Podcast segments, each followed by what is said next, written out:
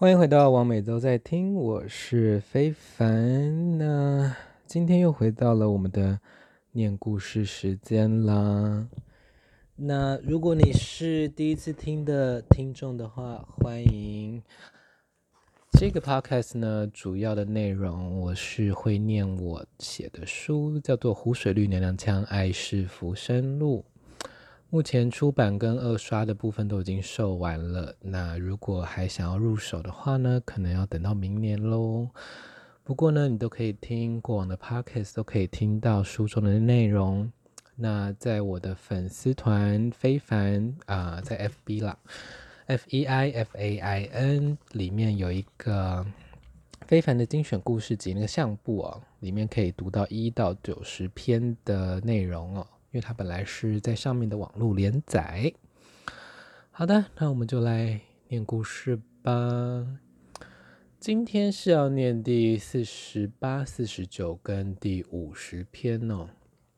那距离一百篇大概还有五十三篇吗？因为这个 First Story 它的这个平台，它可以用那个分第几季哦。那我希望第一季结束的时候呢，就是刚好念完这本书这样子。那如果要，因为我差不多都一集会念三篇嘛，如果要把这本念完呢，大概还要十七集。老天爷啊！以我出的速度啊，我觉得今年应该是很难把 Season One，也就是我们这一整本《湖水绿娘娘腔》给念完啦。不过就我们就且战且走吧。反正我十二月看起来是没什么事了，十一月真的是超级忙碌的。好啦，就先来念故事吧。第四十八篇，你要来看我的猫吗？第四十八篇，你要来看我的猫吗？要不要来我家？底线，底线中请填入各种你觉得吸引人的活动。这次遇到的是一名猫派男子，他问我说：“要不要去他家过夜？”说家里养了一只猫，看了照片，觉得它是我的菜，所以即使没有猫咪，我也会赴约。何况我是狗派的，猫对我来说实在是没什么吸引力。雪梨的房价很高，就算是租客，在市中心要租一个舒服的套房，也要花上不少钱。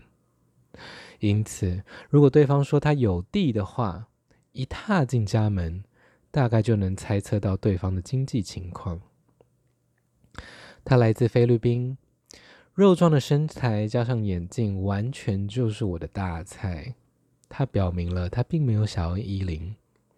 整个晚上，我们就在沙发上聊天、喝红酒，我们接吻跟爱抚。他是那种非常斯文的色狼，让人情欲高涨，但是却总是只停留在二垒。猫咪的部分倒是没怎么发挥，他的猫还算乖巧，不太理人，只要别来咬我、抓我就谢天谢地了。他住在两房一厅的套房，看了面积至少有三十五平大，除了主卧室与客房外，向阳侧还隔出了不小的办公室与阳台，客厅区还特别的挑高，所以非常的宽敞舒适。我记得他们家的棉被又厚又松，倚着他肉壮的身体，当晚睡得极好。隔天早上，我在他家喝了咖啡才离开。他说他有个男友在上海，不过我也没有想太多。有时候约的时候，对象讲这种话，只是想要表示，请不要来说要当我男朋友，所以真假也不重要。当时的我也知道，对他而言，我就是一个年轻的陪伴，而他负责提供一个豪华的夜晚。在台湾的时候都住家里，所以从来没有这种居住上的比较。殊不知。贫富差距就在一个报税之间。我在雪梨的租屋处是套房里的阳台，只有两个棺材那么大。二零一五年时，一个月的房租要价一万八千台币。五个人共用一套卫浴，唯一的好处是步行到雪梨车站只要五分钟。好的，这是我们的第四十八篇。你要来看我的猫吗？那这个就是没有什么夸大哦。雪梨的房价非常非常的贵哦。我记得雪梨应该是全球前十还是前五名，就是房价呃非常昂贵的城市。那这当然也是被炒出来的啦。那那个时候呢，为了我住，我为了。居住在那个他们的中央车站，就是雪梨车站旁边啊，就是想要很近的可以通车，所以啊、房价非常的贵。我住的套房是哦，一二三四五个人分租，然后我是在那个阳台隔出来的地方，所以带来两个单人床那么大而已。然后没错，一个月要价一万八千台币，Oh my God！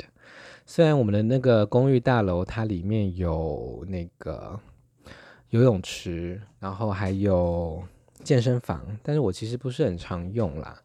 唯一的好处真的就是，呃，离车站超级近这样子，不然那真的太小了。而且你想想看，五个人共用卫浴，老天爷啊！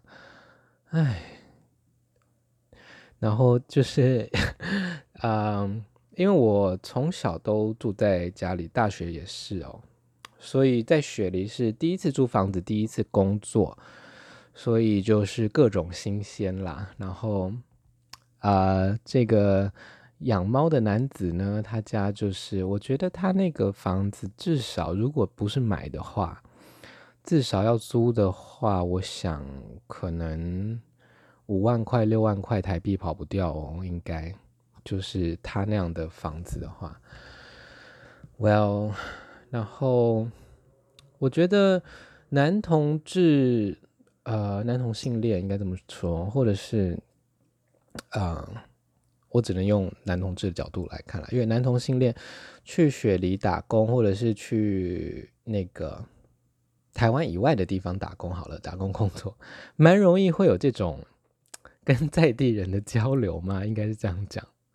不管是性方面啦，或者是约会约炮啦，虽然他不是当地人啦，但他应该也在雪梨工作蛮久的，所以我觉得会跟一般去打工度假的人会有蛮不一样的体验哦。那如果你是异性恋女性的话呢，那你如果有在用交友 App，也蛮容易，就是可以跟当地人搭上线的。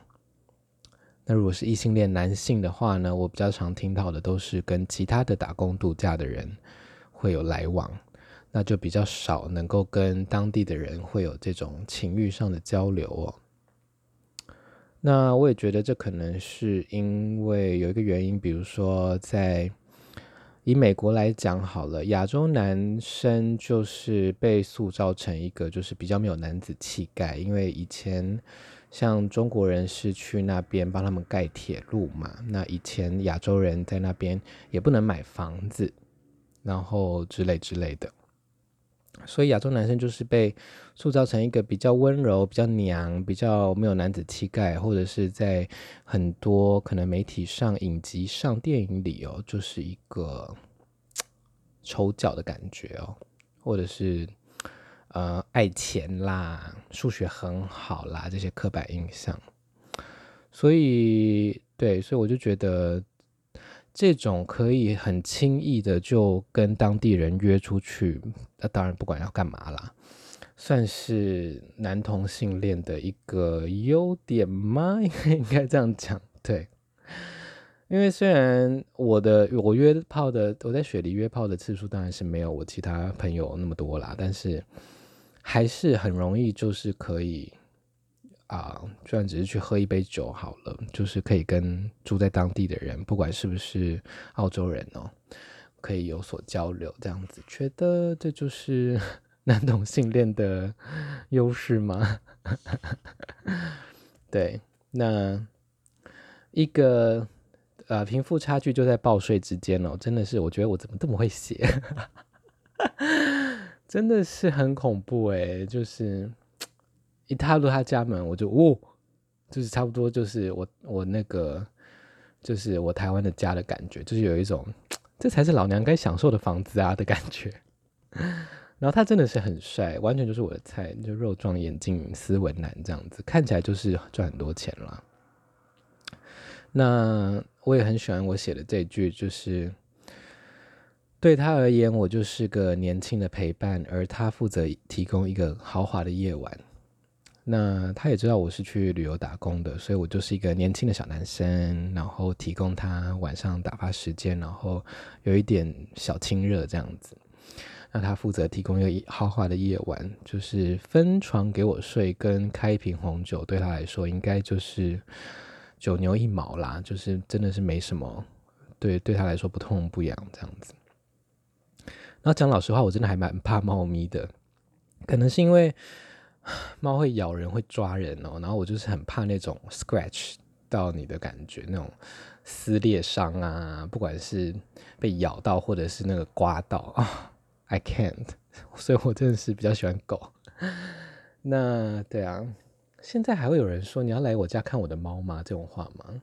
我是知道很多人喜欢猫啦，but well，好，这就是第四十八篇，你要来看我的猫吗？好，第四十九篇也是雪梨的故事、哦。好，我们来念第四十九篇。第四十九篇，蓝山国家公园。第四十九篇，蓝山国家公园。和好姐妹约到同一个对象不是什么稀奇的事，把他约出来一起去国家公园踏青，这才欢乐。他是一位中年白人男性。头发花白，身材微胖，以住处判断应该是收入非常不错。当时在软体上聊到，我很想要去知名的蓝山国家公园走走，他也有兴趣，于是前一晚去他家约了报税，隔天早上再一起去郊游。身为一个曾经被恐怖对象纠缠过的人，有时候真的会很想要保护自己。在雪梨打工度假期间，如果要约人，姐妹们通常会在群组内互相告知。当然，这其中也有八卦嘴杂的成分在。图片一传，室友说他们也在软体上聊过，而另外一个好姐妹曾是曾经在她家住过一阵子，经历一段开放式关系，最后不欢而散。为了方便阅读，以下我们就用 K 来称那位姐妹好了。刚好我的室友跟 K 都想要去踏青，于是便告知这位男子说我要邀请朋友一起来出游。他没有想太多就同意了。不过我当然没有告诉他 K 也会来。当晚的睡眠品质简直糟透了。他睡觉的时候都会开着古典乐。虽然音量不大，但是足以导致我完全无法入眠，加上摸来摸去的手，完全就是一个大失眠的状态。我和室友以及男子一起搭乘火车，同时一边用手机告诉 K 我们现在的车号与车厢，让 K 可以在同一台列车上，并且确保彼此不会见面。我们打算在月台上假装巧遇，让 K 很自然地加入这趟出游。一路上，大家有说有笑。我假装不知道男子有和室友在软体上聊过天，而男子可以一次和两位可爱的亚洲男孩主一起出游，感觉得出来他心情十分愉悦。终于抵达蓝山国家公园附近的火车站，我和 K 在月台上上演了一出“好巧哦，你怎么也来踏青？那大家一起走吧。”的戏码，一边注意到男子的脸整个垮了下来，从早到下午一语都不发，只有淡淡的说：“你知道我跟 K 曾经约会过一阵子吗？”而我也只是很假装惊讶的回道：“哇，是哦。”蓝山国家公园非常美丽，因为树荫非常多，即使大太阳也不至于太热。还可以搭乘小火车，加上一些无害的恶作剧，使这次的出游 真是在澳洲期间排行前几名的有趣。在雪梨的亚洲男同志几乎都互相认识，而会约亚洲人的男子也大概就是那几位。对外来客我们的而言，这无疑是一种安全的联络网路。这个人好不好吃？个性如何？是不是连续杀人魔？只要动动手指，询问姐妹淘，马上就答案揭晓。以上是这第四十九篇蓝山国家公园 （Blue Mountain National Park） 是应该是这样吧？因为这个蓝是蓝色的蓝啊、山是那个中央山脉的山，蓝山国家公园。那它英文就叫 Blue Mountain。那、呃，我记得它好像其实不算是山呢，它比较像峡谷，呃，峡谷吗？对，因为我记得记得那个时候我们走的时候都是一直往往那个河谷还是峡谷下面走这样子，然后那里面有一些著名的景点，像什么姐妹岩吗之类的，那真的是非常的适合踏青的地方哦，因为它的步道算是好走，虽然就是呃。因为它里面就是蒸发好像没有很旺盛，所以蛮常会有青苔的。但是基本上，呃，上下不会说太累哦。然后搭小火车也很可爱，这样子。那风景非常的漂亮。那因为那个时候是应该是春末快夏天的时候，所以其实太阳已经很大了。那因为它那个在它的那个峡谷里面都有它的那种树都长超级高的。所以树荫非常的那个遮遮的非常好，所以就是基本上你不会觉得太热。那整个踏青的体验就是非常有趣哦，然后还恶作剧，真太好笑了。那其实我一一遇到那个男，应该说我一去那个男人家，我就知道他应该是一个怪人，就是 我不会形容哎，就是有些人就是可能就觉得哦，这不不。呃、，he's not one 的感觉，对，他就是一个古怪，感觉就是一个古怪的独居的人这样子。然后我真的很不懂，睡觉的时候要听古典乐，就好像因为古典乐，而且他还不是那种单一乐器，他是那种他听管弦乐，所以就有那种，你知道那种拉小提琴，然后就很像蚊子在你耳朵旁边一直叫，因为他又开很小声。我想说老天爷啊！那因为我睡觉的时候是完全不能有声音的人哦，所以，啊，真那天真的是超级失眠。那我朋友那个时候跟他不欢而散，应该说那个男的很怪，我朋友更怪。我朋友那时候会跟他有开放式关系，完全就是因为呃，我朋友想要省房租。那那个人住得很豪华，就跟刚上一篇那个菲律宾人差不多豪华哦。所以他那个时候就他在那边住住了一间，然后呃，然后那个开放式关系，那个男的就是会约其他的亚洲男孩子出来约回来约炮这样子。那我朋友也没有差，因为他主要重点不是在那个男子身上，主要是他可以省房租。所以男同性恋是不是？打工度假的经历会特别有趣，还可以这样子用开放式关系，或者是 我也不知道他们就是那时候他用什么交换啊？那个人男的好像后来跟他收房租之类的，就是比较少，但是至少是住得很好这样。反正就是用身体当房租喽。Well, well, well。那这个联络网的部分呢？讲真的啦，就是在软体上的亚洲人。就算不是同一个国家来的，比如说日本的、菲律宾来的，然后什么缅甸来的，主要是年轻男生啦，年轻的亚洲男生，基本上很容易就会互相认识。我觉得是有一种地缘关系的感觉吗？还是想要这种联络、互相照应的感觉呢？想要找到就是同样是亚洲脸孔这样子互相照应。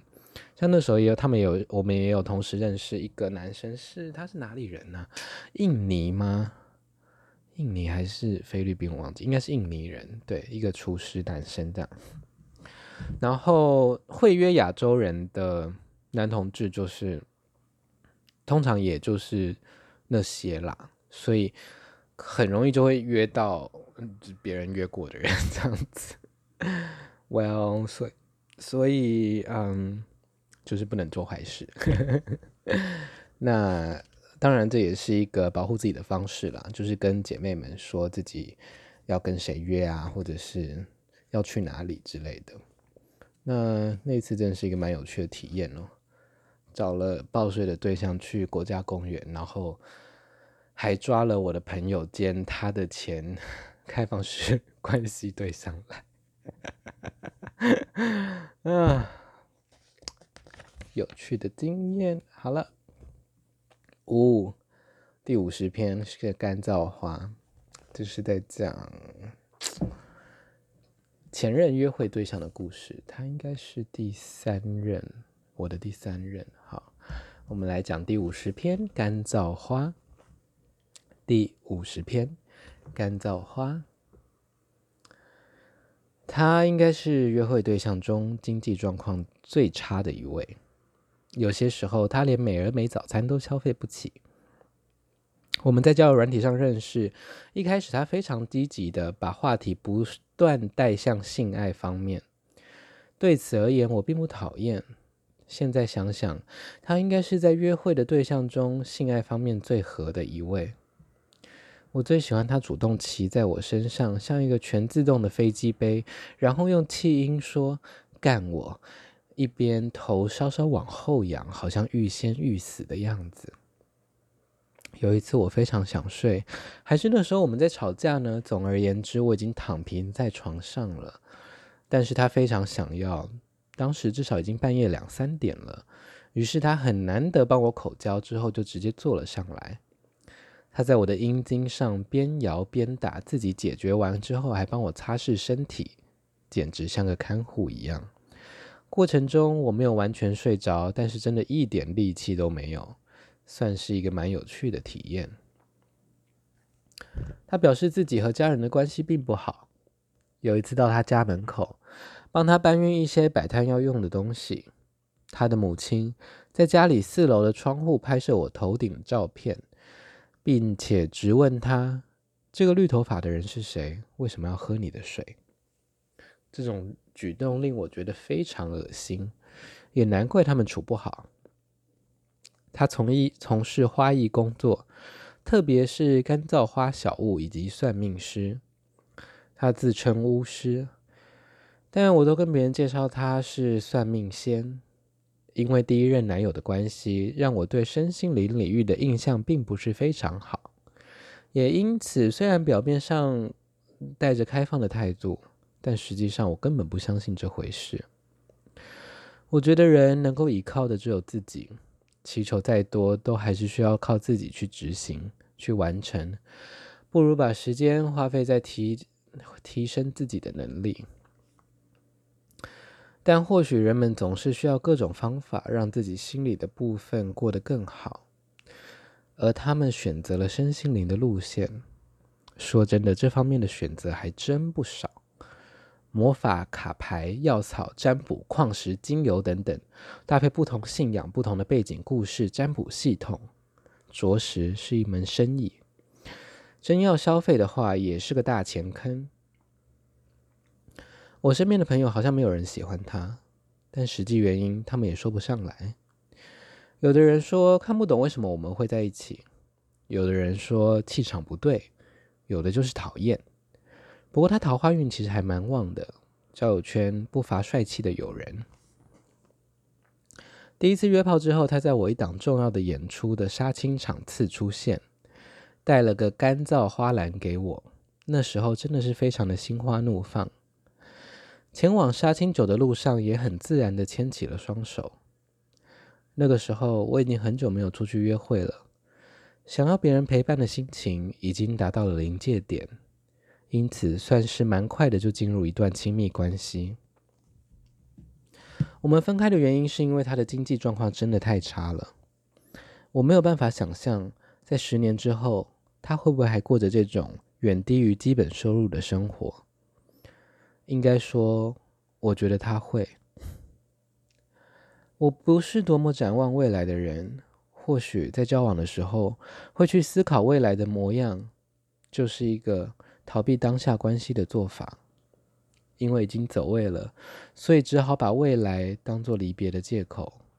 还是当初就不应该迅速的、紧密的让对方进入自己的生活呢？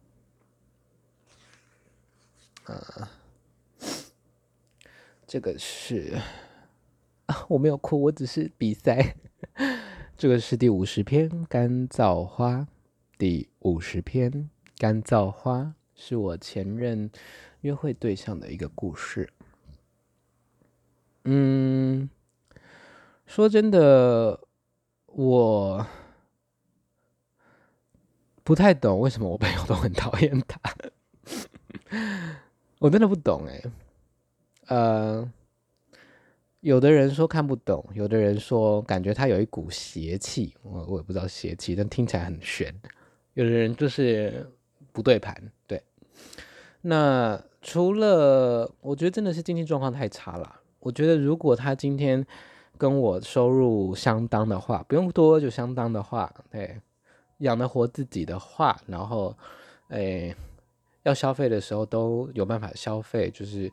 除了生活之外呢，还可以有的时候就出去享乐一下，吃个东西啊，看个电影啊，买个东西什么的，我会觉得 OK 啊，就是还是 OK。然后性方面也真的很合，所以那个时候我们真的是走得蛮近的，不管在生活上或者是平常交往这样子。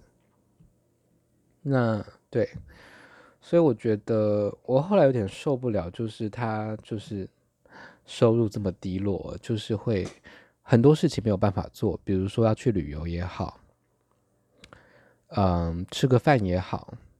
那我刚才也有写到，有的时候他连美而美都消 消费不起，就是对我来说呢，就是非常普通的，因为我已经很习惯，就是早餐都是去早餐店买，然后再去买杯咖啡，然后大概一百块这样一天。所以当他第一次跟我讲说，嗯，他就是不用早餐。那原因是因为他没钱的时候，我当下真的是有一种啊，不会吧的感觉，就是，呃，当然不是说，呃，穷就怎么样怎么样，当然因为资源的关系，但我他选择的职涯就是我真的觉得很难啦，花艺师，那他又不是给人家请的。那他也没有钱创业，他真的就是，嗯，我不太清楚他，啊的现在的情况。但是那个时候就是，他不是给人家请，然后就是也没有创业，就是自己做一些东西，然后零星的这样卖哦，所以非常的不稳定，那收入也很低落。然后算命师这种东西也很难啊，就是你去摆摊，你去。跟人家约 case，那你又不是什么网红，你又不是什么很厉害的老师，你一个月要赚到，嗯，我要一万块好了，也很难吧？稳定哦，不是不是这个月有，那个隔个月没有，或者是基本薪资，我不知道现在是多少，两万五、两万三吗？就啊，天哪！然后光想到如此，我就有点头皮发麻。我想说。我跟这个人真的会有未来吗？就是 我竟然是考虑到这个的年纪了吗？反正对，然后我就是我会觉得越来越不安了。就是我有办法等他多久的感觉？那我也不觉得他有一个很明确的计划。他非常投入在他的工作，就是这个算命跟。跟花艺的部分，但是在成效上，我就是觉得很令人觉得担忧啦。所以，嗯，我后来就是选择了离开这样子。啊，我我忘记那时候是谁提的，那反正就是我们后来就蛮快速的就分开了。那他后来有算是想要回来找我，但是我就是完全。没有办法，就是我觉得断了就是断了这样子啊。但是我跟他在性方面真的是蛮合的，我觉得就是，呃，不管是在性爱方面或者是在频率方面，所以，哎，我希望未来的 约会对象都是可以跟他一样，哎，大家就是有一好没两好啦。为什么现在的人都不做爱？好了，讲了两个澳洲的故事，跟一个以前约会对象的故事。哇，今天的时间比较长了一点，已经快三十分了。那以上的内容都收录在《湖水绿娘娘腔爱是浮生路》是我写的小说里面。如果想要看线上的篇章的话，可以去我的 FB 粉丝团搜寻非凡就有了。在相簿里面是非凡的精选故事集，里面有一到九十篇，那还有额外收录十篇是网友投稿的故事，也非常的有趣哦。那有什么话题想要听的之类之类的都可以，呃，看是要传 IG 留言给我，还是 FB 都可以。那也欢迎订阅我的呃 Podcast，还有 YouTube。按赞我的脸书跟追踪我的 IG 之类之类的老样子。好啦，难得不是在睡前录，哎，我刚才是不是没有讲时间呢？今天的时间是二零二零年的十一月十七号，礼拜二。现在录完了，那现在的时间是晚上的十一点十八分。好啦，那我看待会有没有力气再录下一集。那就这样子喽，大家晚安，拜拜。